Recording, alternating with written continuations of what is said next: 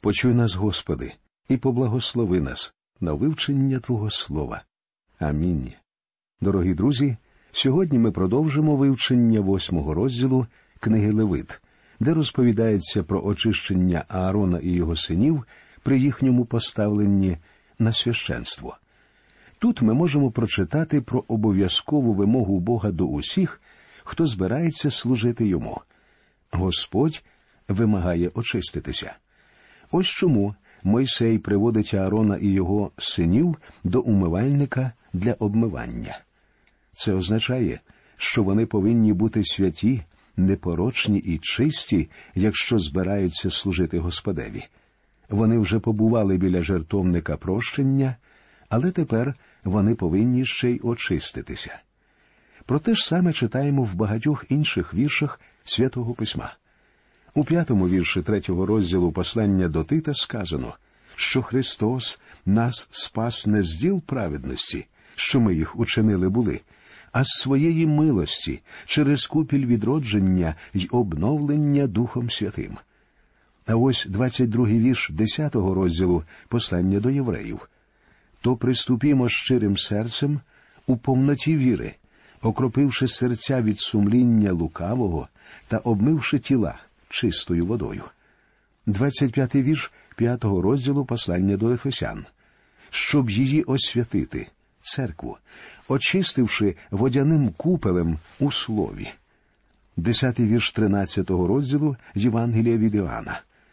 Ісус каже йому хто обмитий, тільки ноги обмити потребує, бо він чистий увесь. Дев'ятий вірш першого розділу першого послання Іоанна. Коли ми свої гріхи визнаємо, то він вірний та праведний, щоб гріхи нам простити та очистити нас від неправди всякої. Святий Дух обновлює нас постійно, але нам потрібне щоденне обмиття від гріхів. А чим нас обмиває Господь? Який миючий засіб він використовує? Слово Боже. Саме воно очищає нас. Бог сказав, що його учням не потрібно цілком омиватися, тому що у них тільки ноги брудні. Учні вже покаялися та духовно відродилися. Тобто вони усі спаслися, крім Юди. Але їм потрібно було обмивати ноги від бруду повсякденних гріхів, щоб вони могли спілкуватися з ним. Ось що необхідно для служіння. Як же нам отримати це обмивання? Ми вже прощені і очищені через покаяння. Але якщо ви хочете, щоб Бог використовував вас, то сповідайте йому свої щоденні гріхи. Це Боже повеління. Або ми йдемо Господнім шляхом, або нам немає місця в Його служінні. У Бога свій шлях, і нам потрібно знати цей шлях і йти по ньому, корячись Його волі. Давайте тепер продовжимо читати восьмий розділ книги Левит і довідаємося про одяг первосвященика. Читаємо сьомий вірш. І дав він на нього хітона, і оперезав його поясом, і задягнув його шатою, і дав на нього ефода, і оперезав його поясом ефоду, і прикріпив ним ефода на ньому. Одяг первосвященика символізує нашого великого первосвященика у всій його дивній благодаті і славі. Кожен предмет цього одягу символ. Первосвященик носив одяг, до якого входило вісім предметів. Чотири з них були ті ж, що носили всі інші священики, інші чотири унікальні. Вони відокремлювали первосвящеників від усіх інших служителів. Це був одяг слави і величі. Ось чотири складові одягу, які носили усі священики хітон, пояс, риза і ефод. Вони за винятком ефоду були пошиті з вісону.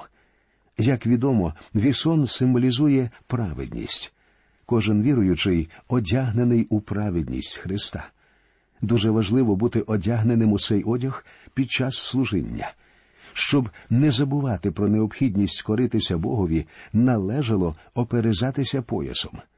Хітон і пояс були головним одягом священиків. Про це докладно розповідається у восьмому розділі книги Вихід. Восьмий вірш. І поклав на нього нагрудника, і дав до нагрудника Урім та Тумім. На нагруднику знаходилися Урім і Тумім. Урім символізував світло, а Тумім досконалість. Таким чином, на нагруднику ми бачимо світло і досконалість. Я вже визнавався вам у тім, що не знаю точно, як використовувалися Урім і Тумім. Деякі вважають, що вони мали стосунок до закону. Можливо, закон був написаний на цих каменях. На них посилається також 19-й псалом. У восьмому його вірші читаємо Закон Господа досконалий. Досконалість це тумім. Він зміцнює душу. Свідчення Господа певне, воно недосвідченого умудряє. І в наступному дев'ятому вірші справедливі Господні накази, бо серце вони звеселяють, світло це, тобто у Рим. Очевидно, у Римі Тумім мали певний стосунок до визначення волі Божої. Для нас це має духовний сенс. Сьогодні нам потрібно мати Слово Боже. Нам потрібно знати заповіді Господні, щоб визначити Його волю в нашому житті. Дев'ятий вірш. І поклав завоя на голову його, і поклав на завоя спереду його золоту квітку, вінця святості, як Господь наказав був Моїсеєві. На завої первосвященика знаходилася золота корона, описана у 28 розділі книги Вихід. На ній був напис Святиня Господня. Цей одяг відрізняв первосвященика від інших служителів. Він підкреслював славу і красу нашого великого первосвященика, який вмер за нас на землі, але сів навіки по правиці Божій на небесах, з чого ми, бувши спасенні один раз, залишаємося спасенними назавжди. Десятий вірш п'ятого розділу послання до римлян каже Бо коли ми, бувши ворогами, примирилися з Богом через смерть Сина Його, то тим більше, примирившися, спасемося життям Його. А в 19-му вірші 14-го розділу Євангелія від Іоанна читаємо Бо живу я, і ви жити будете. Сини Аарона в одязі з простого вісону стояли поруч із первосвященником. Вони символізували нас, синів великого первосвященника, які зібралися довкола нього і які зодягнені в його праведність. Десятий вірш другого розділу послання до євреїв каже про це так бо належало, щоб той, що все ради нього й усе від нього, хто до слави привів багато синів, провідника їхнього спасіння вчинив досконалим через страждання. Ми приходимо до Христа як грішники, і Він одягає нас у свою праведність. На нагруднику у священика були прикріплені дванадцять каменів, на яких були висічені назви колін Ізраїлевих, по одному коліну на кожному з каменів. Великий первосвященик носив весь народ Ізраїлю на своїх плечах і в своєму серці. Плечі символізують силу, а серце любов. Тепер, друзі, прочитаємо про посвячення в первосвященики. Десятий вірш. І взяв Мойсей оливу помазання, і намастив скинію, і все, що в ній, та й освятив їх. Скинія і увесь посуд служіння були окроплені кров'ю, про що ми читали у 21-му вірші 9-го розділу послання до євреїв. Тепер наступила черга помазання. Усе в скинії було вже очищене кров'ю, а тепер помазано оливою. Ця дія символізує Святий Дух. Він осявав поклоніння і служіння в скинії. Ось що говориться у 24-му вірші 4-го розділу Євангелії від Іоанна. Бог є дух, і ті, що йому вклоняються, повинні в дусі та в правді вклонятись. Читаємо далі 11 і 12 вірші. І покропив він із неї сім раз на жертівника та весь посуд його, і вмивальницю та підставу її, щоб їх освятити, і вилив з оливи помазання на Ааронову голову, та й помазав його, щоб його посвятити. Кроплення оливою символізує освячення. Усе готове до вживання, усе вже відділено для служіння Богові. Аарона не покропили, його помазали єлеєм. Він був весь в оливі. Другий вірш 133-го псалма говорить воно, як та добра олива на голову, що спливає на бороду, Ааронову бороду, що спливає на кінці одежі його. Точно так само Дух Святий був вилитий на Христа під час його хрещення. У 34-му вірші третього розділу Євангелія від Іоанна сказано бо духа дає Бог без міри. Господь дав Синові Святого Духа без усякої міри. Зазначимо, що Єлей виливався на голову Аарона перед тим, як священиків окропляли кров'ю. Нашому первосвященику не потрібна жертва за гріх, а нам потрібна. Про це говориться в дев'ятому вірші першого розділу послання до євреїв. Ти полюбив праведність, а беззаконня зненавидів. Через це намастив тебе, Боже, твій Бог оливою радості більше, ніж друзів твоїх. У тринадцятому вірші ми читаємо про одяг священиків.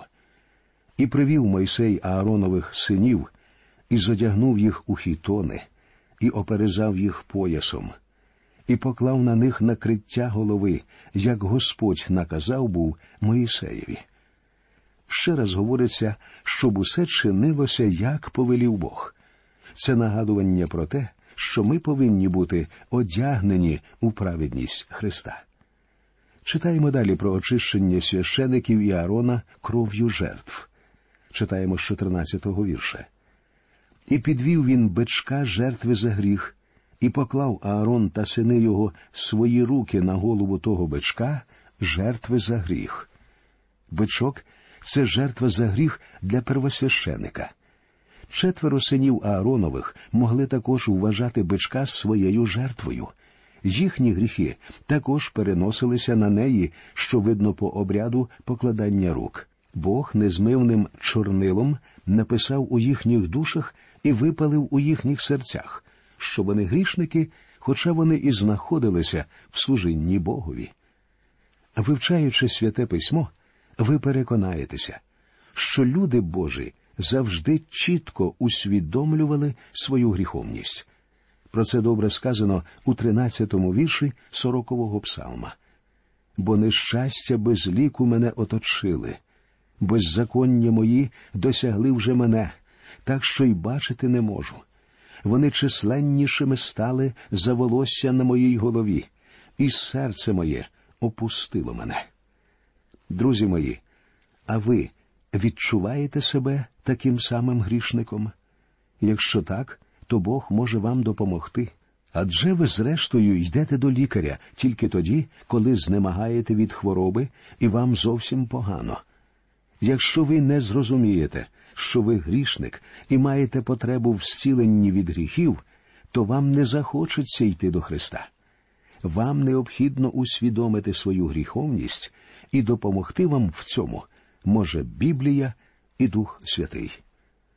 П'ятий вірш 38-го псалма так говорить про це.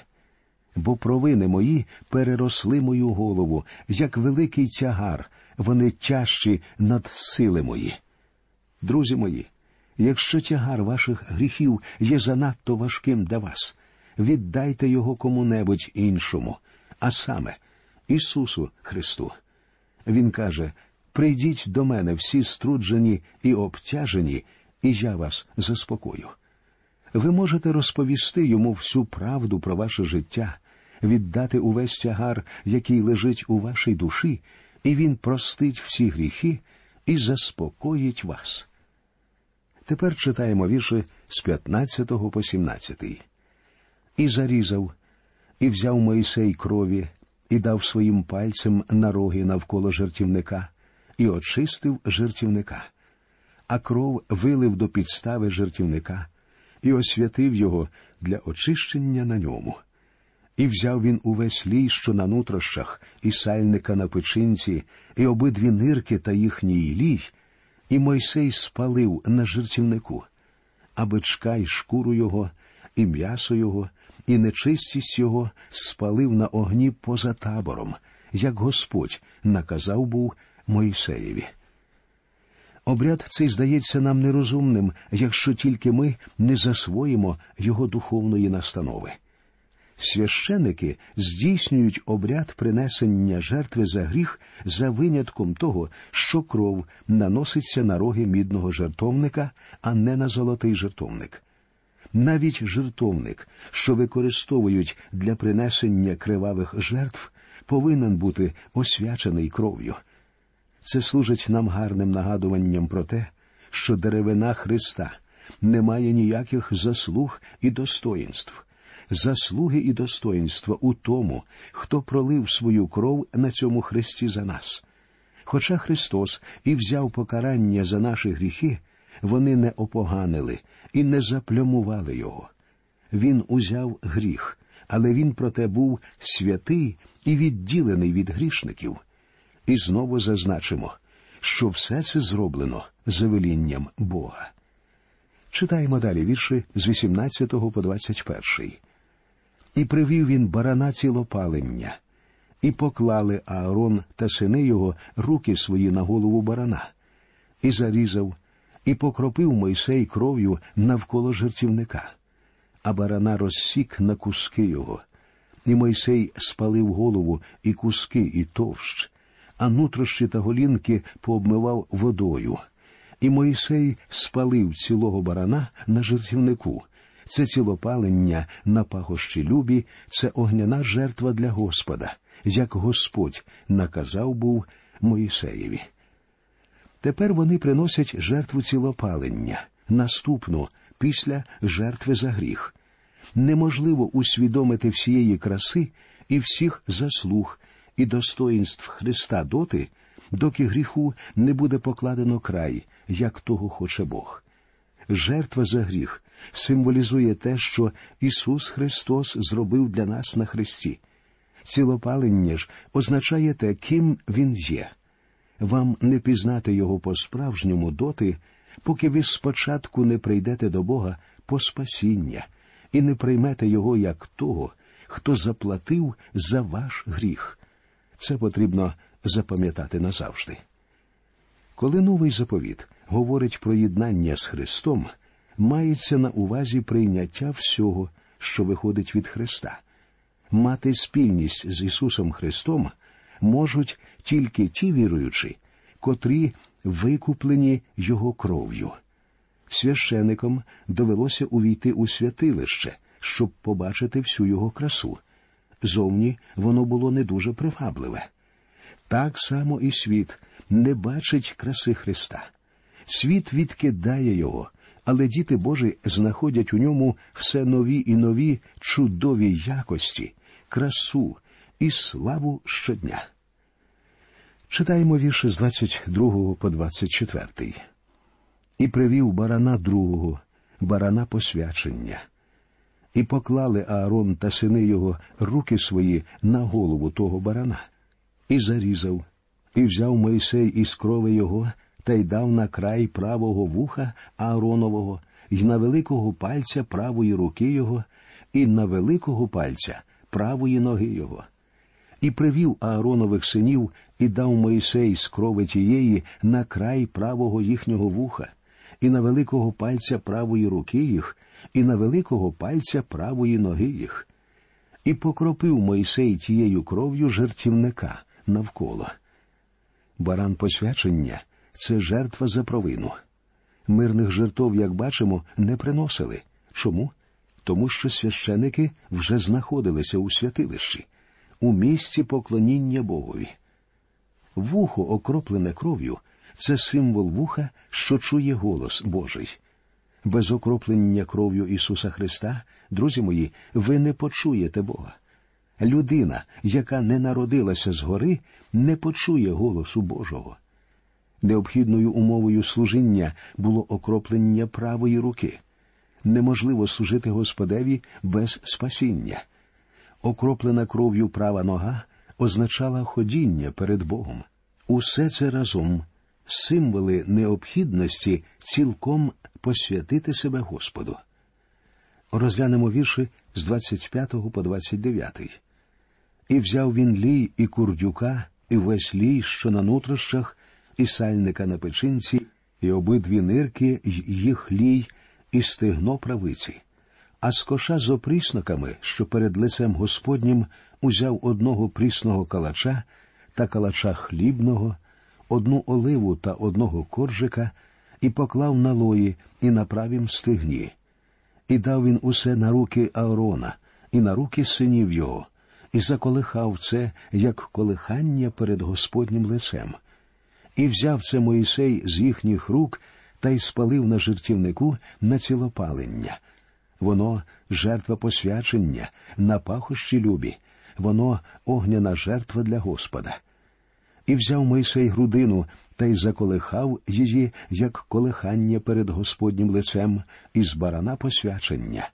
Вона була для Мойсея на пайку, як Господь наказав був Моїсеєві. Вірші ці розповідають про те, як священики, взявши частини від усіх жертв, поклали їх на руки Аарону і його синам. Потім вони колихали жертвами перед Господом. Це означало повне посвячення Богові, яке досягалося одноразовою жертвою. У 28-му вірші 9-го розділу послання до євреїв говориться так і Христос був один раз у жертву принесений, щоб понести гріхи багатьох, і не в справі гріха другий раз з'явитися тим, хто чекає його на спасіння. Тепер читаємо тридцятий вірш. І взяв Моїсей оливи помазання та крови, що на жертівнику, і покропив на Аарона на шати його, і на синів його, і на шати синів його з ним, і посвятив Аарона, шати його, і синів його, і шати синів його з ним. Все те, що відбувалося в Скинії, має нагадувати нам, що віруючи, повинні вчиняти як викуплені кров'ю діти Христової, і своїми справами показувати всім навколишнім, що цілком присвятили своє життя Богові. Нехай Господь вас благословить. До нових зустрічей в ефірі.